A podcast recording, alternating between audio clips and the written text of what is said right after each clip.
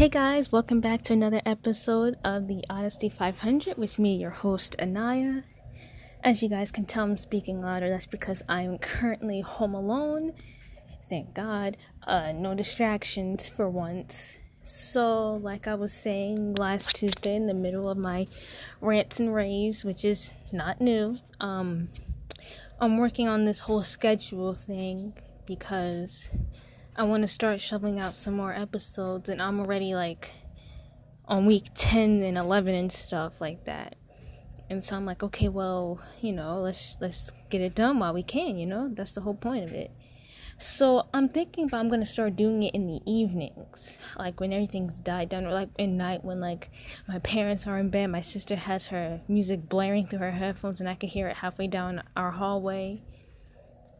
You know, so that's what I'm just thinking about doing. So I still got to tweak some things, move some things around.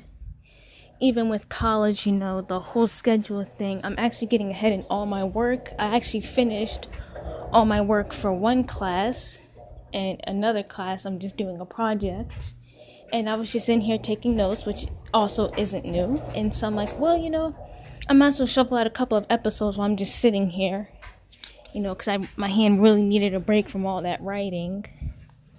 So this week, the question I'm going to be asking is what book, or like by book I mean like magazine, article, poem, you name it, has influenced your life? Let that soak in. And I know a lot of us like, well, we hate to read and stuff like that. So that's why I didn't want to just make it specifically like a book. It could be like a quote or something like that. And basically what's its significance to you personally. And so I was actually thinking about this for a while, because over the summer, right before I started college, you know, I got really into the poetry and stuff. I'm not sure if you guys are subscribed to it on YouTube, but I was just like browsing YouTube, because what else are kids who's about to go to college do? And I found this YouTube channel. It's called Red Frost Motivation. That's red as in the color red, frost, motivation. And I subscribed to it. And, like, I think every couple of days, like maybe once or twice a week or something like that, they release these videos about a speaker reading off all these ancient and significant poems. And I really, like, just fell in love with it. And so I'm still subscribed to it. And I was actually listening to it, like, maybe a couple of weeks ago. And I came across this poem that personally, like, stood out to me, and when I, you know, read it and everything like that, I actually went back and re-listened to it, or like replayed it or whatever, and I was like, you know, that's good. And so that's the poem I picked, was Do Not Stand at My Grave and Weep. It's by Mary Elizabeth Frye. That's not like in the fry food. It's an Frye, Frye. Mary Elizabeth Frye. And so what I'm doing, I'm just going to read the poem, and I'm just going to explain why it had a lot of significance to me as an individual and why I chose it for this week. Okay? So like I said, the name of the poem that I picked is Do Not Stand at My Grave and Weep by Mary Elizabeth Frye. And it goes, Do not stand at my grave and weep. I am not there. I do not sleep. I am in the thousand winds that blow.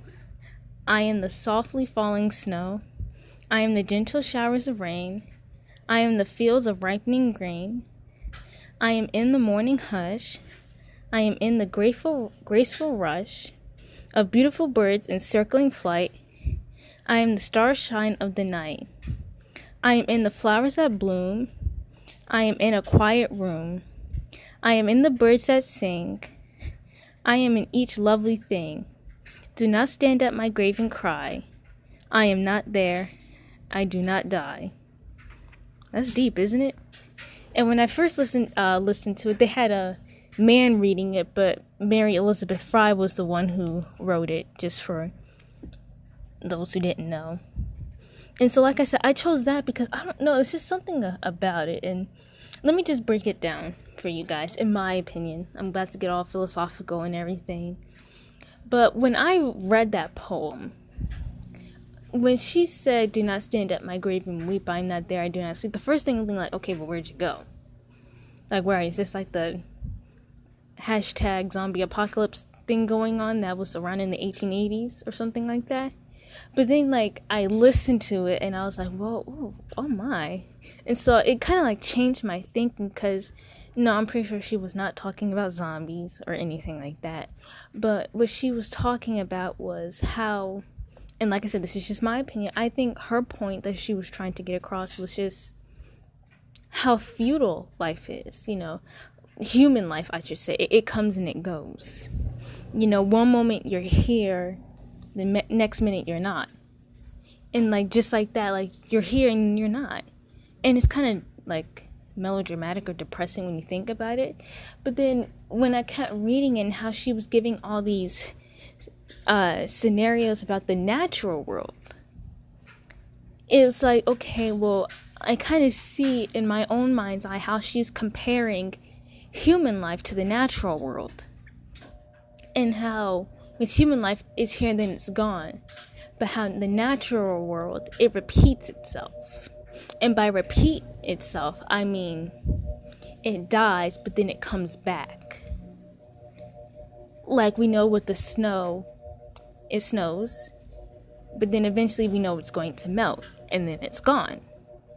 But we know eventually at one point and another that snow is going to come back. It's not that same snow. Which, I mean, technically it is if you guys want to get all, you know, scientifical about that too. But you guys get my point. And so how basically the natural world rejuvenates itself, how it heals itself. Whereas with the human life, after a certain amount of years, there's nothing more that, in a sense, there's nothing more that can really be done. And so you know, just die. But with the natural world, how everything has its purpose and how everything comes back and how it never really just disappears. It's just gone for that time until it's time for it to come back. And so that's kind of how I was seeing it. And I said, well, you know, that's actually pretty deep. And then when at the end, when I read that last line, when she said, do not stand at my grave and cry, I am not there, I do not die. I mean, obviously we know that she herself is dead, but what she's saying in a sense is that her work, like the poem like this, it's still around. So a part of her is still living. A part of her is still alive. And so I think that what she's really just trying to convey is, don't stand there and cry, because I'm not dead, I'm still alive, I'm just not physically there, but my work is going to carry on, the things I did in society is going to carry on, even though it was like back in the 1880s, or whatever time she was in, it's still here. And obviously there's still people who read it, like myself in essence, and it's still significant enough for it to be published on sites like YouTube and have people narrate it on YouTube. And so that all kind of just boils down to like the whole existential question of, what is your purpose in life? What's the meaning to life? How do you want to have society remember you? And I know it's so like cliche questions that everyone asks, but you can never really get an answer to. But how do you know if it's not a personal question?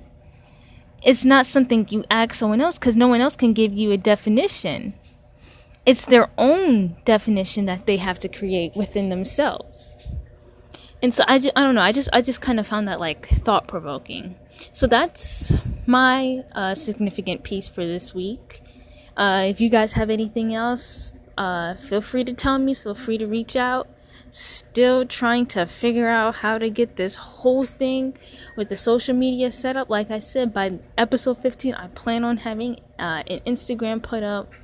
I still got to figure out how to do the sponsors thing. A girl in my class said she was going to help me figure that all out. But until then, I'm just, you know, I'm waddling through right now. So what we're going to do now is, drum roll please, I don't feel like doing drum roll. We're going to give you the word of the day. And the word of the day I chose for today is abeyance. And what the heck is that? Not obeyance, but abeyance. It's a noun, and it is defined as a state of temporary disuse or suspension. So basically, it's not in use at the moment. And the sentence I would use it in is the matters were held in abeyance pending further inquiry. So like I said, it's just basically there's no need for it right now. We'll tuck it to the side until we need it again. You know, simple as that. That's going to do it for this week, guys. I'm going to try and shovel out maybe 2 more episodes. Thank you guys so much for tuning in. Like I said, I plan on having some type of social media put up. I mean, I've got Snapchat, but who really uses that to influence people these days? So I'm trying to get Instagram, because I'm just going to probably wind up posting more of the podcast stuff and other dumb, like, memes and stuff on there. But thank you guys so much for tuning in, and I'm going to be talking to you guys in, like, just a couple of more days. See ya.